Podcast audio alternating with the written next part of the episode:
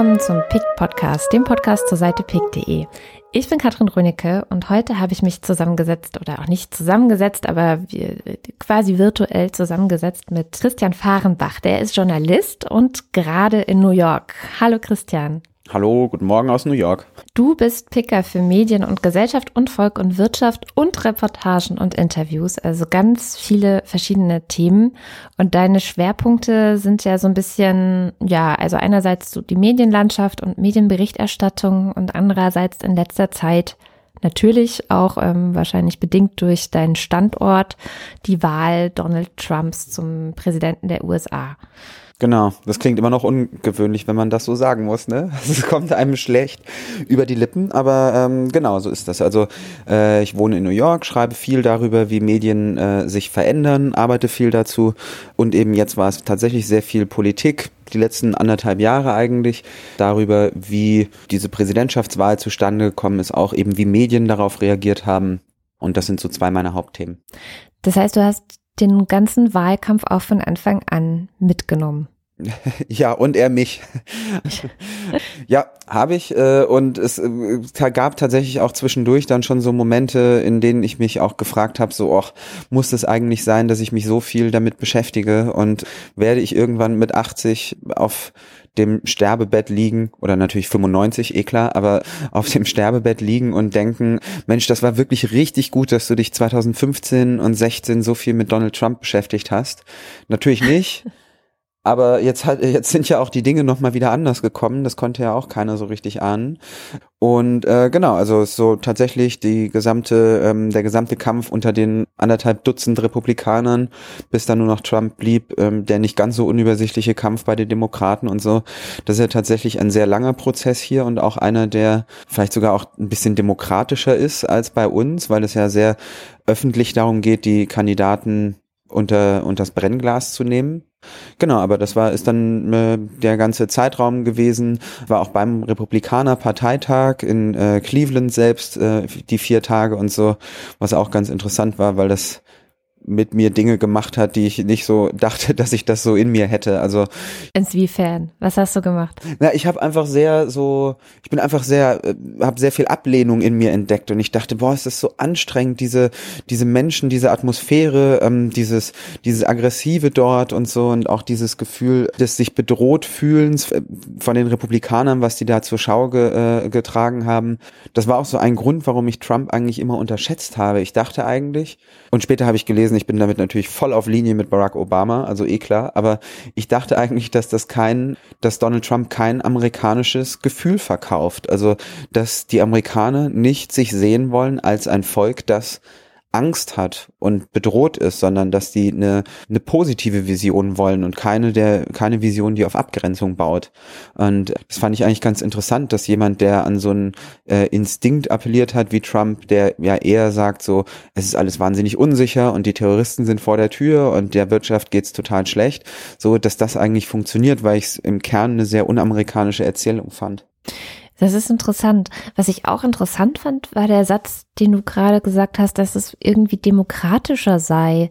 Nun hat man ja im Nachgang der Wahl immer wieder eigentlich die gegenteilige Debatte. Also, dass gesagt wird, so the popular vote, also die reine Anzahl der Stimmen, hätte Hillary Clinton eigentlich die Präsidentschaftswahl gewonnen und nicht Donald Trump. Wie ist das denn ja, das stimmt auf jeden Fall. Ähm, ja, das ist auch erstmal so ein bisschen so ein äh, ich sag mal so eine etwas, etwas plakativere Behauptung, womit ich so ein bisschen immer nochmal auslösen möchte, ähm, darüber nachzudenken, dass wir ja eigentlich in Deutschland immer sagen so, das ist alles eine Riesenshow und es ist personalisiert und es ist irgendwie ein ganz furchtbarer Prozess und so, wie ein Präsident hier in den USA gewählt wird. Aber letztlich finde ich, wenn man hinschaut, gibt es eben auch Teilaspekte davon, die anders und eben meines Erachtens demokratischer als bei uns organisiert sind, gerade eben in diesem äh, äh, in dem Prozess der Primaries, bis dann die beiden Kandidaten feststehen, da ist es ja tatsächlich so, es gibt Bundesstaaten, in denen es diese sogenannten Caucus gibt, also keine, keine tatsächlichen Vorwahlen, wie man das bei uns kennt, dass man irgendwo hingeht und ein Kreuzchen macht und dann werden die Stimmen ausgezählt, sondern das sind Bundesstaaten, in denen die Leute sich in ihrem Dorfgemeinschaftshaus treffen und in dem Dorfgemeinschaftshaus steht jemand von jedem Kandidaten und hält ein Schild hoch und dann steht auf dem Schild drauf Ted Cruz und daneben steht einer, da steht Marco Rubio und daneben steht einer von Trump und die Leute ähm, halten dann sozusagen die Reden in Vertretung ihres Kandidaten und die Anwesenden stellen sich dann um so ein Schild drumherum. Und mhm. ähm, derjenige, um dessen Schild am wenigsten Leute stehen, das Schild wird dann aufgelöst, man sucht sich dann quasi seinen zweiten und so weiter, bis nur noch ein Kandidat übrig ist und dann wird telefoniert und gesagt, so, äh, unser Dorf gibt 53 Stimmen an so und so. Und das ist so als, als Prozess natürlich wahnsinnig archaisch und es ist natürlich auch ein bisschen problematisch, dass dann irgendwie mein Nachbar weiß, bei wem ich alles so rumstand. Aber da ist es ein Teil, den ich schon demokratischer finde, als wenn drei Parteivorsitzende äh, äh, oder eben Teil der, der, der oder stellvertretende Parteivorsitzende ausmachen, wer jetzt Kanzlerkandidat oder Kandidatin wird. Mhm. Und ähm, das ist so ein Teil. Dass das dann alles ähm, später riesige Probleme hat. Also zum Beispiel, indem es, ähm, ach schau, jetzt kommt hier auch noch so eine, so eine Sirene. Ich habe hier so ein Soundboard und drücke immer, dass die Leute wirklich denken, dass ich in New York bin.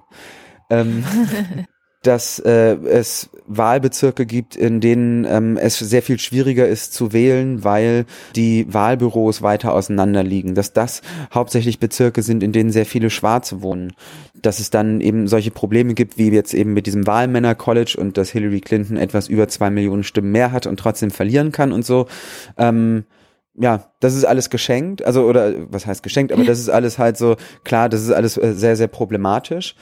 Ist aber ja letztlich auch in Deutschland nicht unmöglich. Also es gäbe ja vielleicht auch die Möglichkeit jetzt bei unserer Bundestagswahl, dass wir mit einem rot-rot-grünen Kanzlerkandidaten äh, dann rauskommen, der ja auch sehr, sehr viel für seine eigentliche Partei sehr viel weniger Stimmen bekommt vielleicht als die Union wo man sagen kann, mhm. klar, die Koalition dahinter hat immer noch eine Mehrheit, aber es ist ja trotzdem erstmal auch so ein, auch jetzt nicht sozusagen der richtige Wahlsieger. Stimmt. Also klar, es hat also seine Vor- und Nachteile, wenn man es so ein bisschen zusammenfassend sagen könnte. Nun wird ja immer gesagt, dass es so eine unglaublich große Rolle in den USA spielt, wie viel Geld man in so einen Wahlkampf mitbringt. Also ja. wiefern spielt das da eine Rolle? Ja, also da könnten wir am ehesten wahrscheinlich Jeb Bush fragen, der äh, 150 Millionen Dollar hatte und natürlich irgendwie am Ende nirgendwohin damit äh, nichts damit erreicht hat. Also ja, es gibt immer diese diese These. Ähm, jetzt hat natürlich auch Trump gerade am Anfang auch sehr viel weniger Geld gehabt als alle anderen Kandidaten oder sehr viel weniger Geld auch ausgegeben. Musste er auch nicht, weil die Medien ihn auch so übertragen haben und eingeladen haben und so. Ähm, es war ja gerade am Anfang auch einer der Fehler, die man sich dann hinterher äh, klar gemacht hat, dass es am Anfang zu sehr eben zu viel Publicity gab, weil man ihn einfach sehr interessant fand und er natürlich für Krawall gesorgt hat und ungewöhnlich war und dass er alles Nachrichtenfaktoren sind, die eine Berichterstattung begünstigen. Und ähm, ja, später war es dann so, dass seine Taktik, zumindest jetzt rückblickend betrachtet, man schaut dann ja immer so ein bisschen so drauf. Geschichte wird ja dann da so von den Siegern geschrieben. Seine Taktik war ja dann eher sehr punktuell in die Staaten reinzugehen, die für ihn zu gewinnen sind und so versuchen halt einfach ein paar hunderttausend Leute in Florida, Michigan, ähm, Pennsylvania und Wisconsin zu erreichen, was ja letztlich genau auch jetzt dann die 50, 60 Wahlmänner sind, die es in seine äh, Richtung haben kippen lassen dass das Ganze natürlich sehr viel mehr Geld kostet und einfach hier dann auch unvorstellbar präsent ist, gerade in den Bundesstaaten, die mal so und mal so wählen. Das ist, steht auch außer Frage. Also ähm, das ist ganz anders als diese Wahlwerbespots, die bei uns mal vor der Tagesschau laufen, sondern wenn man da durch Ohio oder äh, eben dann zum Beispiel durch Florida fährt und das Radio anmacht, da läuft halt eigentlich jede Viertelstunde irgendein Wahlwerbespot und so. Das ist schon sehr, sehr massiv. Und das, na klar, ist alles eingekauft und für Medien ja auch sehr wichtig, weil sie Geld damit verdienen und so, aber das ist äh, ganz anders als bei uns und auch sehr viel weniger reglementiert natürlich, weil ähm, es bei uns ja da Regeln gibt, dass jede Partei sich darstellen können muss Weshalb wir ja auch manchmal dann so die, diese ganzen kleinen Parteien mit ihren ähm, manchmal etwas urigen Werbespots auch vor der Tagesschau haben und so.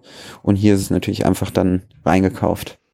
Nun hat ja äh, Barack Obama seine Präsidentschaft im Grunde damit erreicht, dass er es geschafft hat, im Internet ganz stark die Menschen zu mobilisieren. Also er hat ja, ist quasi berühmt geworden dadurch, dass er so eine ganz krasse, coole Crowdfunding-Kampagne gemacht hat, dass er ähm, Social Media perfekt eingesetzt hat und so und dadurch gar nicht so dieses Geld gebraucht hat. Hat Trump versucht, das nachzumachen? Also es gibt ja jetzt diese Erzählung und es gibt ja diesen ganzen großen äh, Themenkomplex. Waren es die Russen und haben die das gehackt und ähm, äh, haben die Einfluss genommen gerade auf die Meinungsmache online? Und wie hat Trump jetzt genau agiert? Wurde da ähm, in die Facebook-Streams von leicht erreichbaren Schäfchen äh, Zeug reingestreut, so, so dass äh, die, die Meinung und, äh, verändert wurde und man sich quasi so direkt die Wahlkreuze kaufen konnte? Ich würde es eher so erklären, rückblickend, dass das ein Aspekt war, der zu Trumps Erfolg geführt hat und für ihn eben ein Aspekt war, der für ihn glücklicherweise mit sehr vielen anderen Aspekten zusammengekommen ist. Also auch da, auch da ist es leider jetzt wieder etwas so banal zu sagen, naja, das kann man jetzt nicht monokausal erklären, aber es ist halt einfach so ein, äh, ja, wie man hier sagen würde, so ein Perfect Storm gewesen. Es sind halt einfach ganz viele Sachen zusammengekommen. Zum Beispiel, dass er eine sehr präzise Meinungsmache dann eben online verfolgt hat, aber das kam dann dazu, dass es er vielleicht bessere Argumente gefunden hat, um eine weiße Arbeiterklasse zu motivieren, bessere Wege gefunden hat, um vielleicht ein paar Zehntausend in den entscheidenden Bundesstaaten, ein paar Zehntausend farbige und Minderheitenwähler zu demotivieren zu gehen. Bessere Wege, dass Hillary Clinton eine schlechtere Taktik hatte in den letzten Wochen, einmal was ihre Kommunikation anging, also vielleicht ist dieses Pussygate Videotape zu früh aufgetaucht zum Beispiel, aber auch, dass Hillary Clinton eine schlechtere Taktik hatte am Ende, ähm, was die Bundesstaaten angeht, in die sie gegangen ist, weil man sich zu sicher war einiger Bundesstaaten, die sie dann verloren hat, die aber eigentlich einfach bei ihr hätten auftauchen müssen in so einem ja, es war dann immer so, the blue wall war immer so ein Stichwort, also quasi die, ja, so das, bei uns würde man wahrscheinlich sagen, so das Sicherheitsnetz ist dann so bei ihr gerissen. Und mhm. dass all diese Dinge zusammengekommen sind, das hat dann letztlich äh, zu Trumps ganz, ganz knappen Wahlsieg geführt. Also im Moment ist die Auszählung so, dass man sagt, letztlich haben das 80.000 Stimmen entschieden in drei äh, Bundesstaaten. Wow. Ja, auf 125 Millionen Wähler. So, ja. Und da, ähm, ja, da, also nochmal so äh, zur Ehrenrettung einer, einer Berufskaste, da kann man dann auch nicht mehr sagen, dass das die, ähm, dass das die Umfrageinstitute einfach falsch vorhergesagt haben. Denn was vielleicht ein bisschen irreführend war, war diese Siegwahrscheinlichkeiten, die halt häufig kommuniziert wurden. Also Hillary Clinton wird mit 85 Prozent Wahrscheinlichkeit gewinnen, aber die tatsächlichen Prozentzahlen waren ganz gut vorhergesagt. Das ist er jetzt am Ende hat Clinton ja mit zwei Prozent Vorsprung auch gewonnen und das war etwa der Korridor, den man vorher auch gesehen hat. Ja, krass. Jetzt hatten wir gerade schon ganz am Anfang die ganze Thematik Beeinflussung des US-Wahlkampfs durch russische Hacker. Ich weiß nicht, inwieweit du da drin bist. Kann ich dir ein paar Fragen dazu stellen oder ist es blöd? Wenn ich es nicht weiß, werde ich sagen, ich weiß darüber nichts. Sehr gut. Ja, dann pass auf. Es ist nämlich so eine Sache, die ich gerade, in der ich gerade so ein bisschen ambivalent bin, weil ich das Gefühl habe, dass viele Journalisten, auch hier in Deutschland. Also ich habe es in meinem Newsletter von der SZ, ich habe es in meinem Newsletter von Korrektiv sogar ähm, bei den Krautreportern. Es ist äh, etwas, wo gerade alle drüber berichten, dass im Grunde ja die CIA und auch Barack Obama jetzt äh, klar oder mehr oder weniger klar und deutlich gesagt hätten, es ist so, dass Russland oder russische Hacker sich eingemischt haben im Wahlkampf der USA. So. Und die große Frage ist ja, inwieweit man da so mitgeht. Ja, weißt du, was ich meine? Mhm. Also es gibt halt viele Leute aus einem ähm, Umfeld um mich herum, so CCC und so weiter, die sagen, dass das, das kann man nicht beweisen. Das ist nicht beweisbar. Ich möchte diese Beweise sehen. Vorher glaube ich das nicht. Also ist, geht es nicht da auch schon los, die Schwierigkeit solchen Nachrichten, dass man ja am Ende vielleicht doch nur nachplappert, was Obama oder die CIA liefern, Klar, ohne die wirkliche Möglichkeit, das zu prüfen? Ja, Genau, also das wäre jetzt dann auch meine Frage gewesen, was hätten wir schon für eine Möglichkeit, das zu prüfen und das nachzuvollziehen? Dann wäre es sehr, sehr ruhig. Du, du, du musst ja auf Experten vertrauen, die das sagen. Sind das in dem Fall vielleicht Experten wieder mit einer eigenen Agenda? So, aber hier wurde immer zitiert, 17, alle 17 Geheimdienste, die dazu befragt sind, sind der Ansicht, dass Russland versucht hat, Einfluss zu nehmen über Hacking-Aktionen und so wenn das 17 solche Institutionen sind, finde ich, ist das eine, ist das näherungsweise gut genug, um zu sagen, okay, da ist tatsächlich was passiert. Kann ich das selber nachprüfen? Natürlich nicht. Und äh, also so, ich kann mich ja, mir, mir fehlen ja die Mittel, mich da hinzusetzen. Ich finde, noch einen zweiten Aspekt dieser Debatte wichtig, weg von der tatsächlichen Tat. Was steckt da eigentlich dahinter, wenn man, also welcher Mecha, welchen Mechanismus, an welchen Mechanismus glaubt man da eigentlich, wenn wir, wenn wir das so hochrechnen, ja? Also wir müssen ja nochmal klar sagen, die Idee ist ja nicht, oder die Vermutung ist ja nicht, Russland hat die Wahlen gehackt in dem Sinne von gefälschte Stimmzettel oder sich einwählen auf die Wahlcomputer und 2000 Stimmen für Trump dazuzählen, sondern Russland hat die Wahlen eher ja beeinflusst und die Meinungsmache im Vorfeld beeinflusst, indem es eine der wichtigsten Sachen ja, indem es äh, sich eingehackt hat, tatsächlich mit so Phishing-Mechanismen, wie man das bei sich selbst auch kennt, so äh, klicken Sie jetzt hier für die neue Rechnung von PayPal, bla bla bla, und tatsächlich ist das dann bei den Demokraten geöffnet worden. Und was dazu geführt hat, dass eben von den E-Mail-Servern der Demokraten E-Mails äh, runtergezogen werden konnten, die dann nach und nach über Wikileaks veröffentlicht worden sind. Um natürlich eben dem demokratischen Lager zu schaden letzten Endes. Aber wenn man daran glauben möchte, dass das jetzt der alles entscheidende Faktor war, dann ist das ja auch ein sehr simples Weltbild. Also ja, das hat einen Einfluss gehabt so, aber es ist ja nicht, also so wie groß ist die Gruppe dieser Wahlschäfchen, die, wenn sie das lesen, wirklich denken, ah, okay, das ist jetzt echt zu viel und so, ähm, das ändert jetzt alles. So, ja, diese Gruppe ist wahrscheinlich sehr klein. Man kann natürlich immer sagen, dadurch, dass es jetzt eben, wie wir äh, ja gesagt haben, um diese 80.000 Leute in drei Bundesstaaten ging, das natürlich auch was ganz Kleines jetzt was ganz Großes hat auslösen können, so. Aber von außen betrachtet habe ich den Eindruck, dass diese Debatte über das Hacken der Russen auch sehr stark eben so eine Sehnsucht bedient nach der einfachen Lösung. Was war es jetzt? Also, und eine Lösung, die ja eben auch dahingehend einfacher ist, dass sie erlaubt, dass man sich nicht mit was Komplexem auseinandersetzen muss, wie politischer Bildung breiter Massen, die halt eher Lust haben auf einfache Lösungsvorschläge und die sich halt eher verführen lassen von so einem Populisten, das zu lösen, wie man diese Leute wieder zu einem, vielleicht zu einer anderen Teilhabe am demokratischen Meinungsbildungsprozess bewegen kann, ist natürlich viel, viel komplizierter, als einfach mit dem Finger nach Moskau zu zeigen. Und das finde ich ist so ein Aspekt der Debatte, der manchmal so ein bisschen untergeht, wenn man schaut, ja, hat jetzt, äh, hat jetzt Putin die Wahl hier gehackt. Ja, du, das ist ein ganz interessanter Punkt. Du selbst bist ja auch ein selbsternannter Erklärbär, nämlich bei Detektor FM. Ist das so eine Sache, wo du sagen würdest, da, da lebst du das aus, dass du versuchst, Dinge nochmal grundsätzlicher zu erklären und Leute auch zu bilden? Ja, also ich finde, es gibt ja so am Anfang der Journalistenausbildung ähm, hat man irgendwann mal so eine Vorlesung, wo es darum ging, so verschiedene Typologien von Journalisten.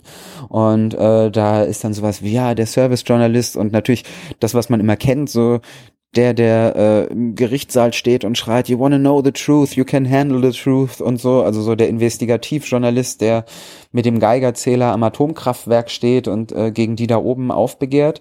Und das ist nie so, ich habe eigentlich relativ früh das Gefühl gehabt, das ist nicht so meins. Also so, ich habe auch dieses diese Dauererregung irgendwie nicht so in mir gegen die, gegen alles und jeden und so gegen alle herrschenden Verhältnisse so, sondern ich habe eher so einen Ansatz, dass ich so versuche zu sagen, na, mir macht es eigentlich mehr Spaß oder ich habe vielleicht eher eine Stärke darin, Leuten Dinge zu vermitteln, von denen sie vorher glauben, dass sie kompliziert sind, auf eine Art, dass sie wenigstens die ersten zwei, drei Schritte davon verstehen. Und finde ich, ist auch oft ein Punkt, den wir als Journalisten vergessen. Also so, so ein konkretes Beispiel ist so, darüber nachzudenken, in einem Bericht über Griechenland nicht dauernd die Troika zu schreiben, weil einfach 80 Prozent der Leser nicht wissen, was die Troika ist.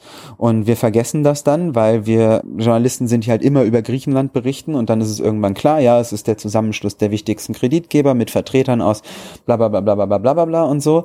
Aber eigentlich, je nachdem, für welches Medium man schreibt, aber wenn es zum Beispiel eher so lokal, regionales Publikum ist und vielleicht jetzt nicht der wissenschaftliche Aufsatz, eigentlich muss man es immer irgendwo noch an der Seite erklären, so dass halt die Leute auch nicht aussteigen. Genauso wie man eben erklären muss, so in äh, die syrische Armee wird von Russland und Iran unterstützt und so. Man muss das eigentlich jeden Tag reinschreiben, weil die Leute heute mal was über Syrien lesen, aber dann auch wieder zwei Wochen nicht. Man verliert einfach zu viele Leute. Und das ist so eine Art Journalismus, die mir dann schon Spaß macht. Und das Format bei Detector FM ist ja auch so die Woche zusammenfassen, so. Finde ich der ein Journalismus, der auch manchmal zu kurz kommt, so. Und weil es zu sehr einfach von Experten für an Experten schreibt. Und ich denke eigentlich eher dann häufiger so, wie müsste eine Geschichte an meine Freunde erklärt werden, die, keine Ahnung, Teamleiter bei Daimler sind und, äh, den, und vielleicht so 60, 70 Stunden arbeiten, zu Hause zwei Kinder haben, die vielleicht eine schlechte Schulnote haben und irgendwie die Garage muss ausgebessert werden, so. Wie viel Zeit bleibt denn da noch für Syrien, so, ja? Und trotzdem, also, und das sind ja Leute, die sind ja überhaupt nicht in dieser, die Presse will uns verarschen, Lügenpresse, bla, bla, bla, sondern was für ein Angebot machen wir eigentlich denen? Dass die immer wieder auch einsteigen können in so ein Thema.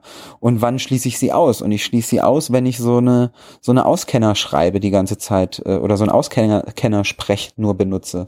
Das ist so ein Journalismus, mit dem ich mich wohlfühle, was natürlich überhaupt nicht heißen soll, dass ich nicht einen riesen Respekt vor den ganzen Investigativleuten habe oder jetzt so in letzter Zeit noch ein letzter Halbsatz dazu. Ich ziehe immer den Hut vor den Leuten, die sich auch mit so einem Thema so krass verbinden. Also so jemand wie Michalis Pantelouris, der eben die Griechenland-Krise so krass erklärt hat. Oder Dunja Hayali, die plötzlich ganz sichtbar werden wollte oder sich ganz sichtbar gemacht hat. Oder Anja Reschka auch in dieser Flüchtlingsdebatte und so.